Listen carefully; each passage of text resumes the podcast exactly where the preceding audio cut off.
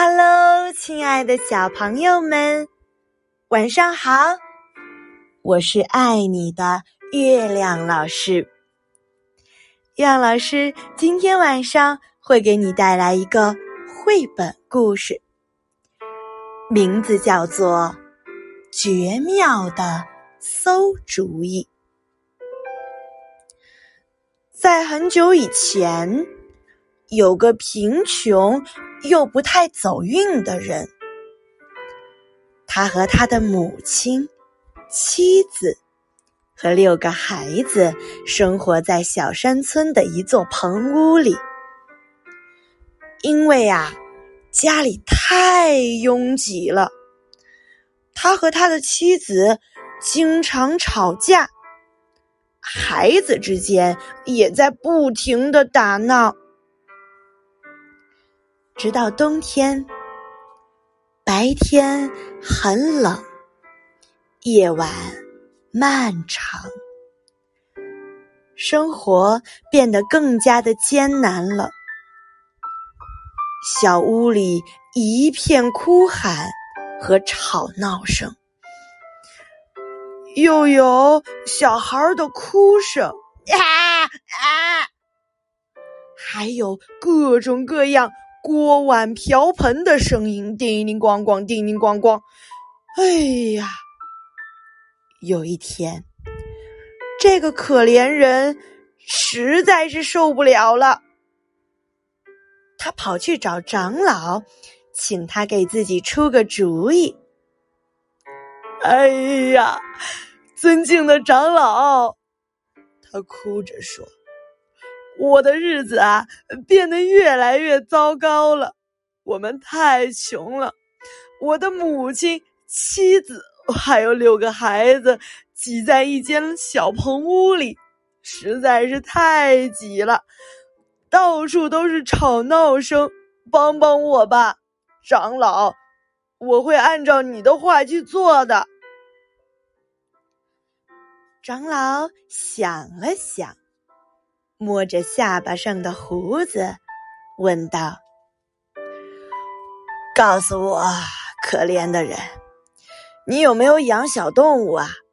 哪怕一两只小鸡也行。”“有有，我正养着好几只鸡呢，还有一只大公鸡和一只鹅。”“哎，很好。现在你回家去，把你的几只鸡呀。”大公鸡还有那只鹅，都赶到棚屋里和你们一起生活。好的，嗯，长老。男人答应着，但是心里呀有一点疑惑。可怜的人赶紧跑回家，把他的几只鸡、大公鸡还有那只鹅，通通从鸡棚里轰出来。赶进他的小棚屋里。过了几天，差不多一个星期吧，小棚屋里的生活变得比以前更糟糕了。啊！现在除了哭喊和吵闹声外，还有鸡的咯咯声，咯咯咯咯咯咯哒，咯咯咯咯咯哒，还有公鸡的喔喔声。还有鹅的哒哒声，喝的汤里呀，都飘着鸡毛呢。孩子们越长越大，小棚屋还是那么小。可怜的人再也没有办法忍受了，他又跑到长老那里寻求帮助。尊敬的长老。你看，多大的不幸降临在我的头上！现在除了哭喊和吵闹声外，还有鸡的咯咯声、公鸡的喔喔声、鹅的哒哒声，汤里还有鸡毛。长老，没有比这个更糟糕的了，求求您帮帮我吧！长老听了他的诉说，想了想。问道：“告诉我，你不会碰巧还有一只山羊吧？”呃，我真的有一只老山羊，不过啊，它不值几个钱了。太好了，长老说：“你现在回家去，把你那只老山羊带进你的棚屋里去。”哦哦哦！不，他叫了起来：“长老，不会吧？上次好像让我家变得更糟糕了。您确定您是这个意思？去吧，现在就去。”马上照我说的做。长老说：“可怜的人垂头丧气，拖着沉重的步子回家，把他的老山羊拉进了他的小棚屋里。过了几天，差不多一个星期吧。”小棚屋里的生活变得更加糟糕了。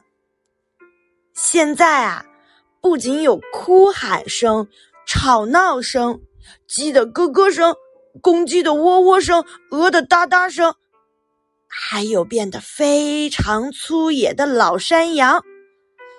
它不停的用脚顶撞碰到的任何东西，咚咚咚。敲的那个墙啊，咚咚响。小棚屋显得也越来越小了。这个可怜人一分钟也受不了了，他再次跑到长老那里：“，尊敬的长老，帮帮我吧！这回那只山羊变得发了狂，我的生活简直就是一场噩梦啊！”长老听了他的诉说，想了想，说：“嗯，你是不是还有一头牛呢？你回家去，把牛也牵进棚屋里。”“哦，哦，不，不能这么做，我怕这也是个馊主意吧。之前那只羊和其他的动物都把我的生活弄得一团糟了。啊，不不，不能这样做。”男人大叫起来：“立刻照我说的办！”长老说：“可怜的人脚步沉重，牵着他的牛，满怀心事的走进小棚屋。长老是不是疯了？他想。过了几天，差不多一个星期吧。”生活比以前任何时候都要更糟糕了。每个人都在吵闹，特别是那些鸡、山羊，发疯似的跑来跑去；牛啊，撞着任何阻挡它的东西。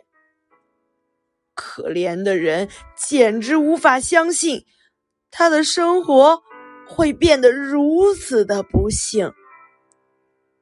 最后，他实在无法忍受了。他跑去长老那里寻求帮助。尊敬的长老，求求您救救我吧！世界末日到了，那只牛啊，撞倒了所有的东西，屋子里连呼吸的地方都没有了，比噩梦还可怕。长老听后。想了想，说：“现在啊，回家去，可怜的人，把你的那些小动物啊都赶出屋子。”啊，我会的，我会的，我马上就这么做。可怜的人立刻跑回家，把他的牛、山羊、鹅，还有大公鸡赶出了他的小棚屋。那天晚上，可怜的人和他的家人睡得非常的安静，没有了鸡的咯咯声、公鸡的喔喔声、鹅的哒哒声。屋子里的空间啊变得很大，呼吸都变得顺畅了。第二天，他跑到长老那里。尊敬的长老，您让我的生活变得甜蜜无比。虽然小棚屋还是那个小棚屋，我和我的家人过得如此安静、宽敞、平和，生活啊，真是太美妙了。好了，宝贝儿们，小朋友，故事已经讲完了哟。这个绝妙的馊主意，到底是让事情越变越糟了，还是让事情越来越好了呢？其实这个故事呀，是告诉我们：幸福、快乐，或者是难过，好和坏，大和小，像这些事情啊。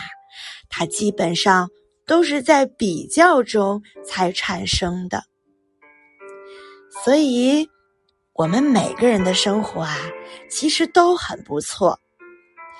你的爸爸妈妈为你创造了很好的环境，所以我们要珍惜现在的生活和时间呀。